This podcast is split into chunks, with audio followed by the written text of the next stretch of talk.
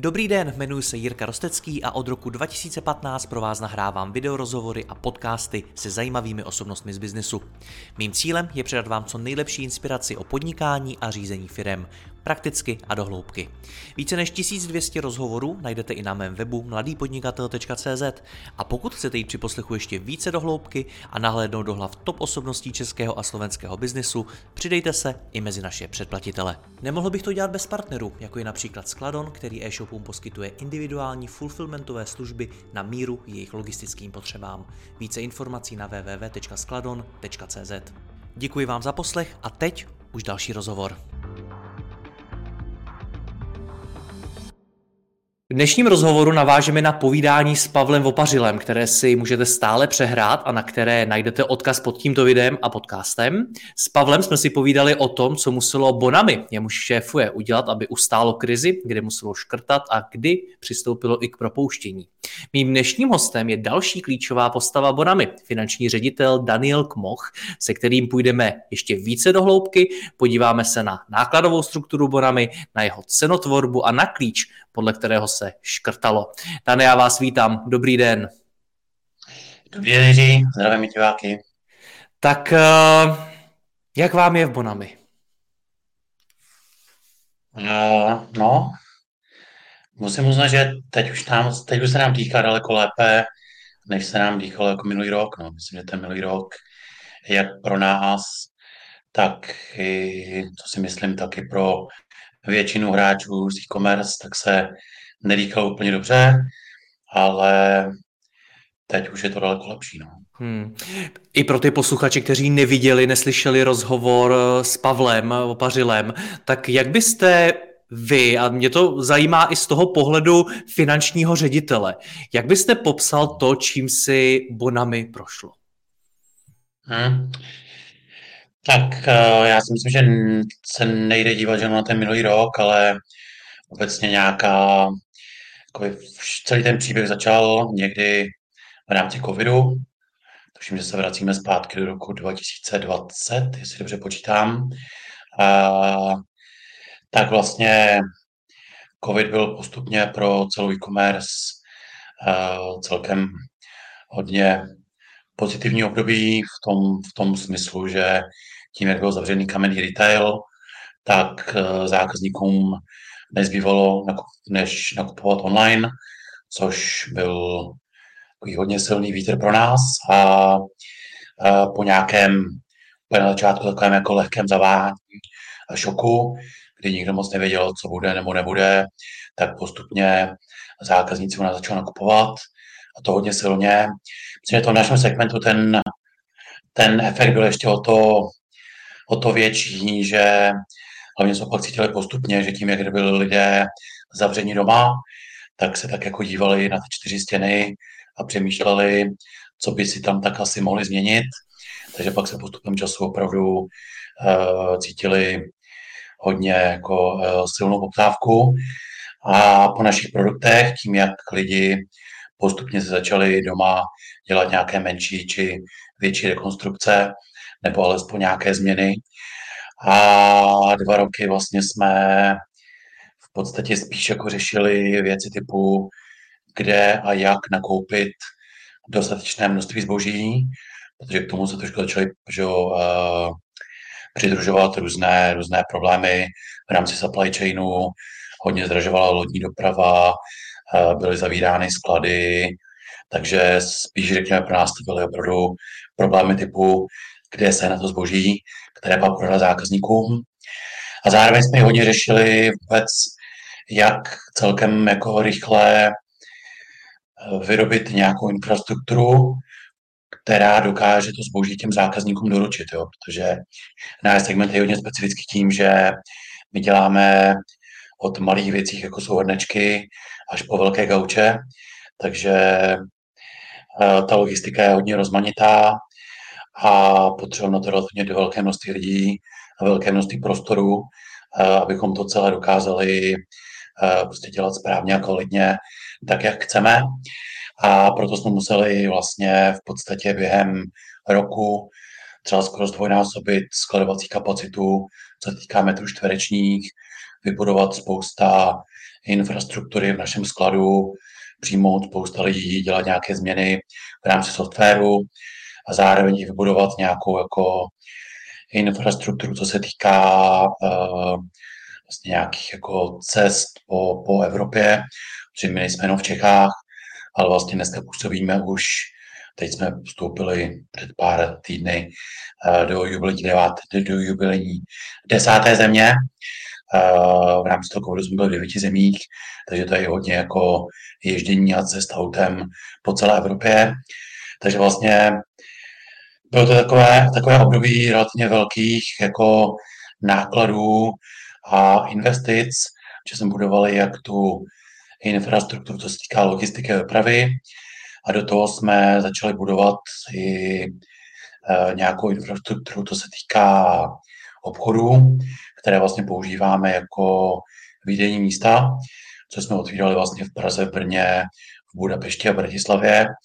Takže bylo to takové období velkého budování, přijímání obrovského množství lidí, relativně velkých investic.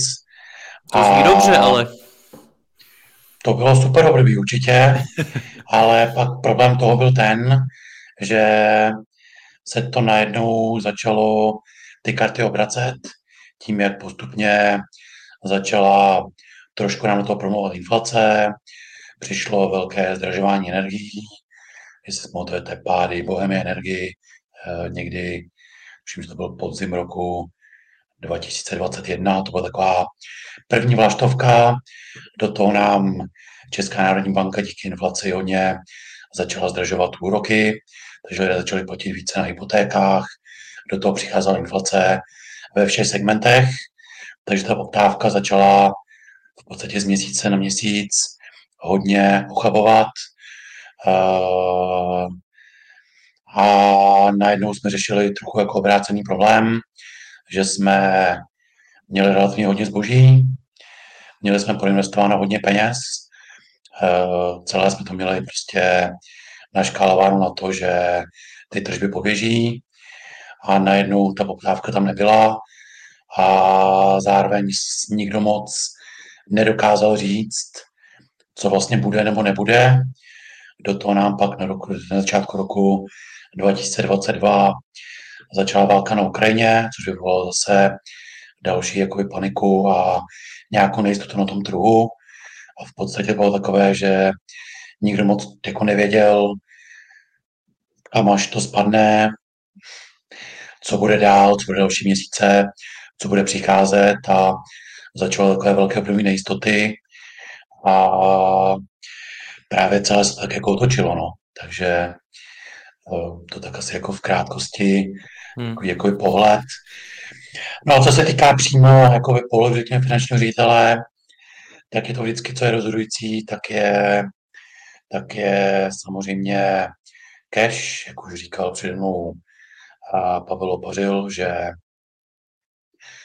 právě ten příchod té nejistoty, tak to bylo, co my jsme vlastně první udělali, je, že jsme začali počítat cash na vlastně týdenní nebo v podstatě i denní úrovni, kolik, jak jsme na tom, jaké jsou nějaké očekávání do dalšího období a postupně jsme vlastně budovali takový docela dost jako robustní model, který nám dneska predikuje vlastně v podstatě po dnech náš cash eh, v nějakém horizontu si přibližně jednoho roku dopředu. A ten jsme postupně pořád jako zpřesňovali, pořád jsme lidi zadávali nové parametry a dívali se vlastně, jak na tom jsme a jaké kroky musíme udělat k tomu, aby jsme jako firma nebyli, řekněme, finančně ohroženi. No. Takže projevily se velké zásoby, které jsme vybudovali právě v té debitové hodnosti, abychom dokázali uspokojit poptávku, jak ta poptávka ochabová, tak ty zásoby tam samozřejmě zbyly v nějaké jako větší míře, než co by bychom si ideálně představovali. Do toho začaly díky inflaci hodně růst náklady na marketing, náklady na logistiku, na dopravu, že jo, paliva, energie a to všechno prostě mělo obrovský vliv během hrozně krátkého období a bylo klíčové správně se v tom zorientovat a udělat si správně nějaké scénáře a nějaké predikce, co to může pro nás znamenat do dalších měsíců a jaké kroky prostě musíme zaujmout a udělat, tak abychom prostě toto období jako firma zdárně přestáli. Hmm. Vy jste, Danieli, svým založením spíš optimista nebo pesimista? Já musím říct, že jsem se vždycky považoval za spíše optimistu. Za optimistu. Je to dobře pro finančního ředitele?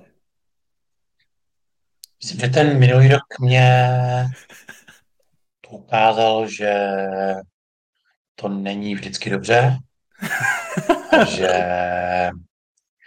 je třeba do toho jakoby moc nepromítat nějaké svoje založení, ať už je optimistické nebo, nebo pesimistické, ale úplně se od tohohle jako odbřemenit a opravdu dát na ty tvrdé data a udělat si ty scénáře a prostě věřit jako analytice a výpočtům. No.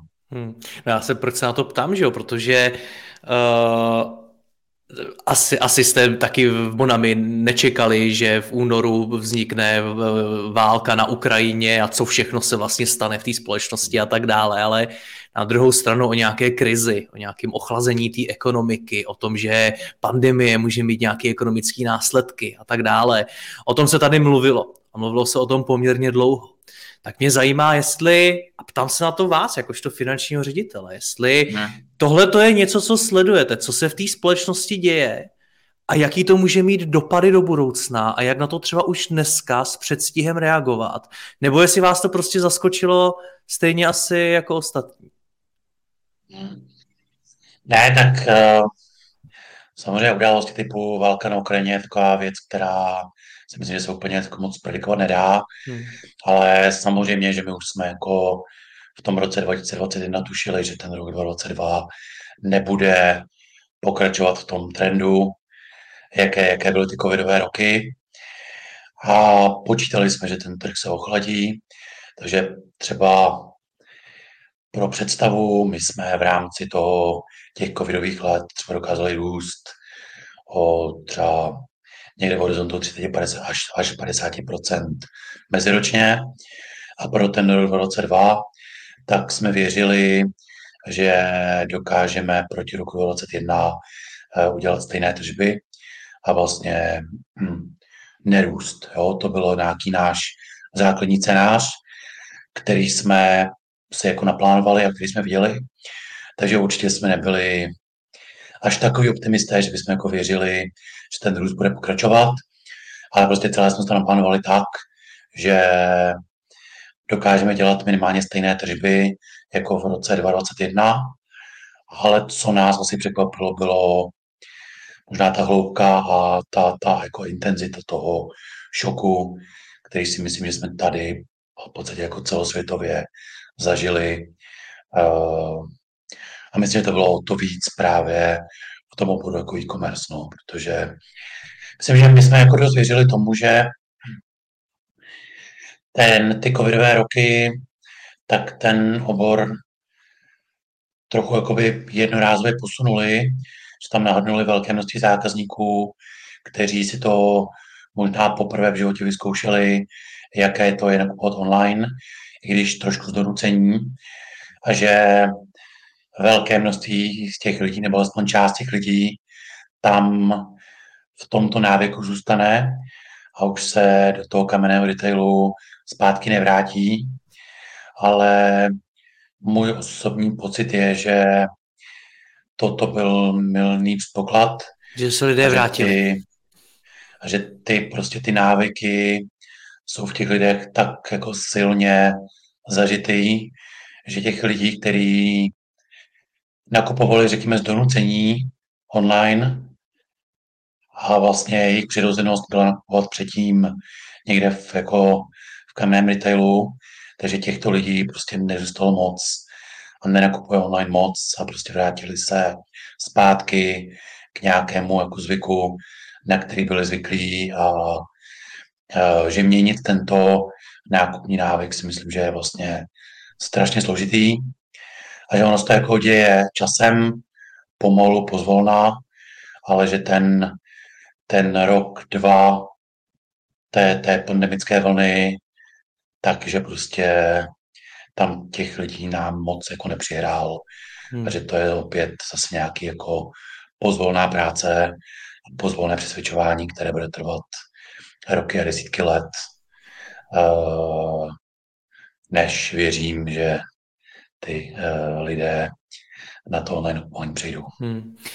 Já jsem se mnohokrát setkal s takovým tím názorem ve smyslu, a na co si sakra stěžujete? Teď jste vlastně v té pandemii hodně vyrostli, a teď ne, nemyslím vy jako Bonami jenom, ale obecně e-shopy.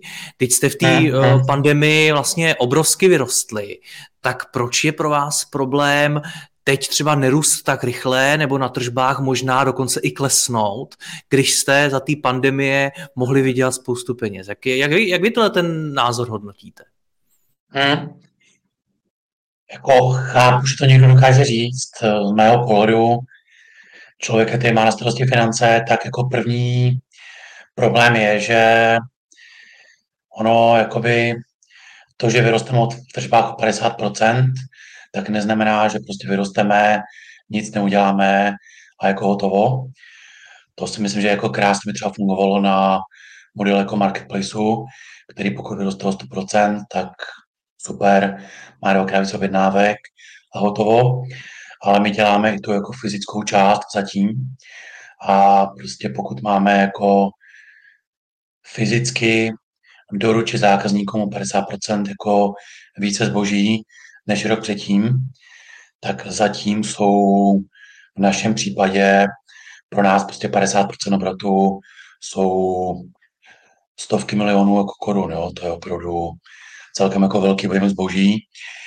A pro nás to prostě znamená desítky lidí ve skladu, možná 10-20 tisíc metrů čtverečních jako skladového prostoru, spousta aut, spousta práce, jako zatím, abychom zorganizovali ten tok toho zboží od našich dodavatelů směrem k zákazníkům ve všech zemích, ve kterých působíme. Takže jako naopak, jako já nechci nadávat jo, na ten růst, ono to bylo super, jako vyzkoušeli jsme si.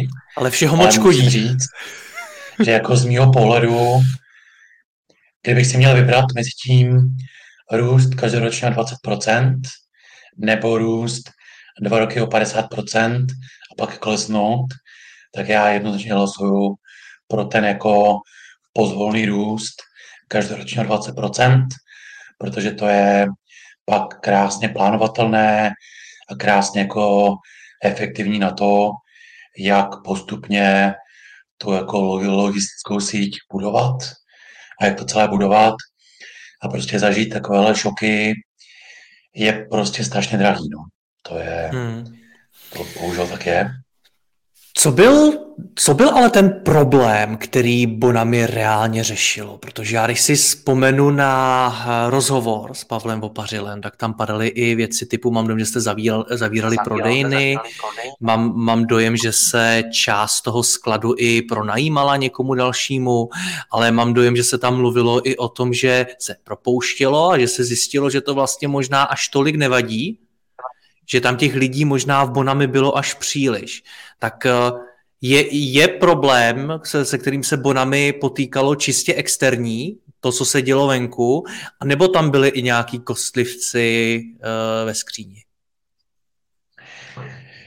Tak já bych neřekl úplně, že tam byli jako kostlivci, jo. Uh, bych možná se vrátil jako k tomu problému.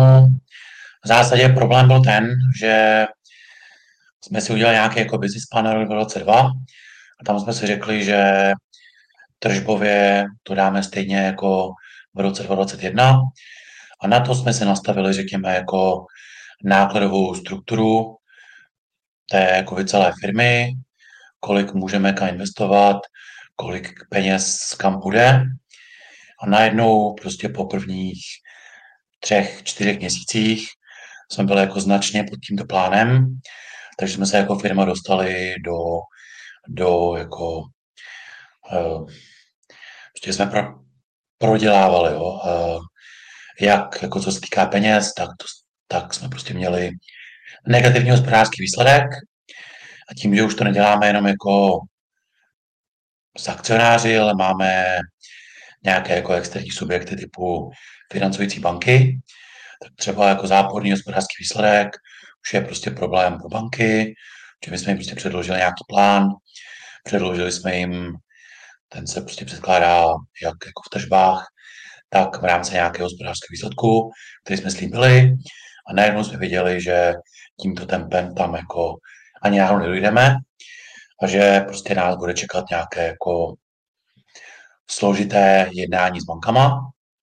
A zároveň druhou rovinu to má pak samozřejmě i jako peníze na účtě a to, že jsme věděli, že pokud to pojede jako tímto tempem, tak se prostě může stát, že v jeden okamžik prostě peníze na účtu jako vyschnou a že to bude muset nějakým způsobem jako řešit. Jo. A, a to byl v zásadě ten problém, který jsme jako řešili. A teď je to vždycky o tom, že to jako nechcete nechat dojít jako do toho stádia, kdy opravdu ty peníze na, na tom účtu prostě jako vysknou a nejsou, protože pak už prostě nezbývá moc věcí, jako které dělat a to opatření prostě je naprosto jako drastický. Takže jsme se jako pořád snažili dívat se a jak jsem říkal, dělat si ty, ty jako modely a ty predikce do dalších měsíců, jak na tom dokážeme být, co se může stát nebo nemůže stát a, a jak na tom budeme jako v těchto veličinách. A tomu jsme pak museli uspůsobit právě v jeden moment i tu nákladovou strukturu celé firmy, protože jsme prostě měli tu nákladovou strukturu nastavenou na nějaké tržby a najednou ty tržby byly o nějaký 20% nižší a prostě jsme nemohli dovolit to, aby ty náklady uh, jsme měli pořád stejné hmm. prostě prodělávali jsme peníze. No. Takže jsme prostě museli přizpůsobit tu nákladovou strukturu firmy tomu, jaká byla nějaká jako aktuální realita tržeb, kterých jsme byli schopni dosáhnout. A jak daleko jste byli od toho, že ty peníze na účtu dojdou? Znám firmy, kterým chyběly dva měsíce, měsíc. Jak to bylo u vás? No, jako asi se nebavíme o měsíci o dvou, ale řekněme takový horizont čtvrt až půl roku, něco takového.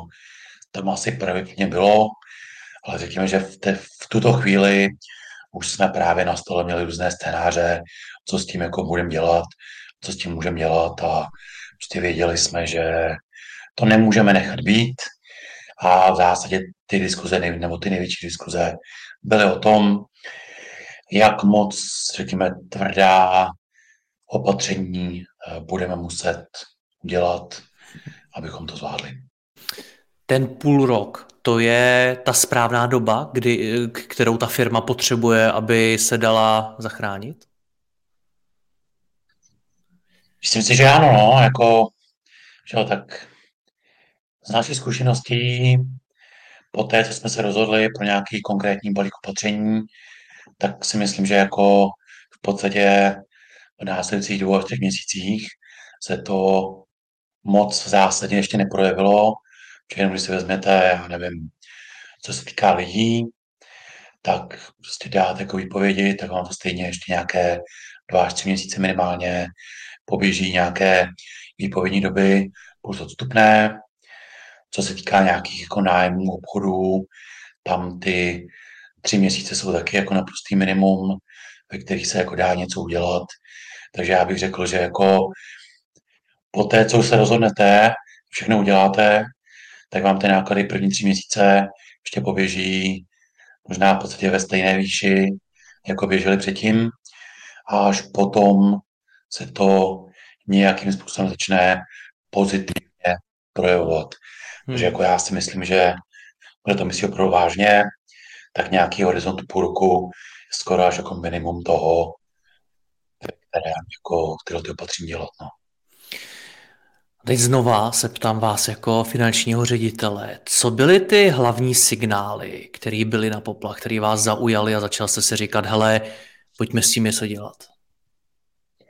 A teď nemyslím možná ty externí, jo, že se tady prostě v té společnosti něco dělo, ale možná mě zajímají čísla, možná mě zajímá, co opravdu začalo v té firmě blikat.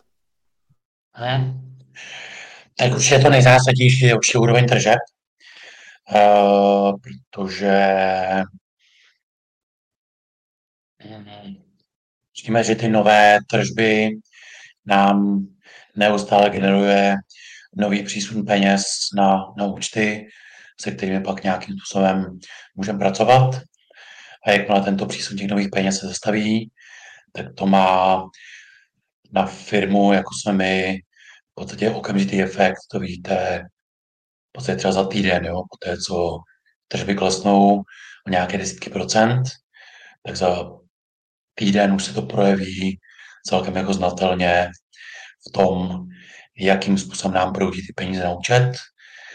A samozřejmě se to projeví v tom, že zásoby se nekupují na nějakou dobu dopředu. My jsme naštěstí ještě jako firma, která je nemusí nakupovat. My moc neřešíme nějakou sezónnost nebo nějaké jako velké předobjednávky půl roku dopředu, ale i tak všechny objednávky pro nás jsou poslané tak na dva až tři měsíce dopředu, takže prostě když vidíme nějaké první signály, tak stejně už jako na minimálně na příští dva měsíce už s tím jako nedokážeme toho moc udělat. Takže to je asi ta jako ta kontrolka, která v tomto ohledu nejvíc bliká, ta nějaká prostě úroveň tržeb oproti plánu, který máme dost detailní, v podstatě na úroveň jako dne, takže já neustále vidím, jako, jak jsme na tom na měsíční úrovni, na čtvrtletní úrovni, v horizontu jako celého roku, jak jsme na tom s porovnání, s porovnání s plánem a jak se nám v tomto ohledu daří nebo nedaří. No a z druhé strany to je pak jako ta úroveň nákladů a tam prostě v jednu chvíli se stalo to, že na jednu stranu ty tržby klesaly, v podstatě kontinuálně, neustále.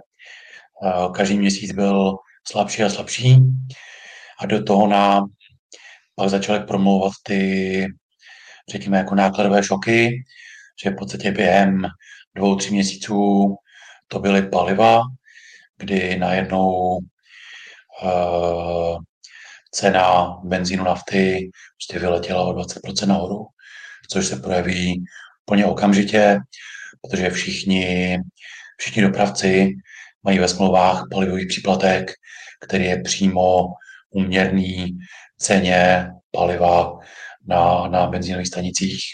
Takže to v podstatě znamenalo, že v podstatě z měsíce na měsíc nám vyletěly náklady na dopravu třeba 20% nahoru.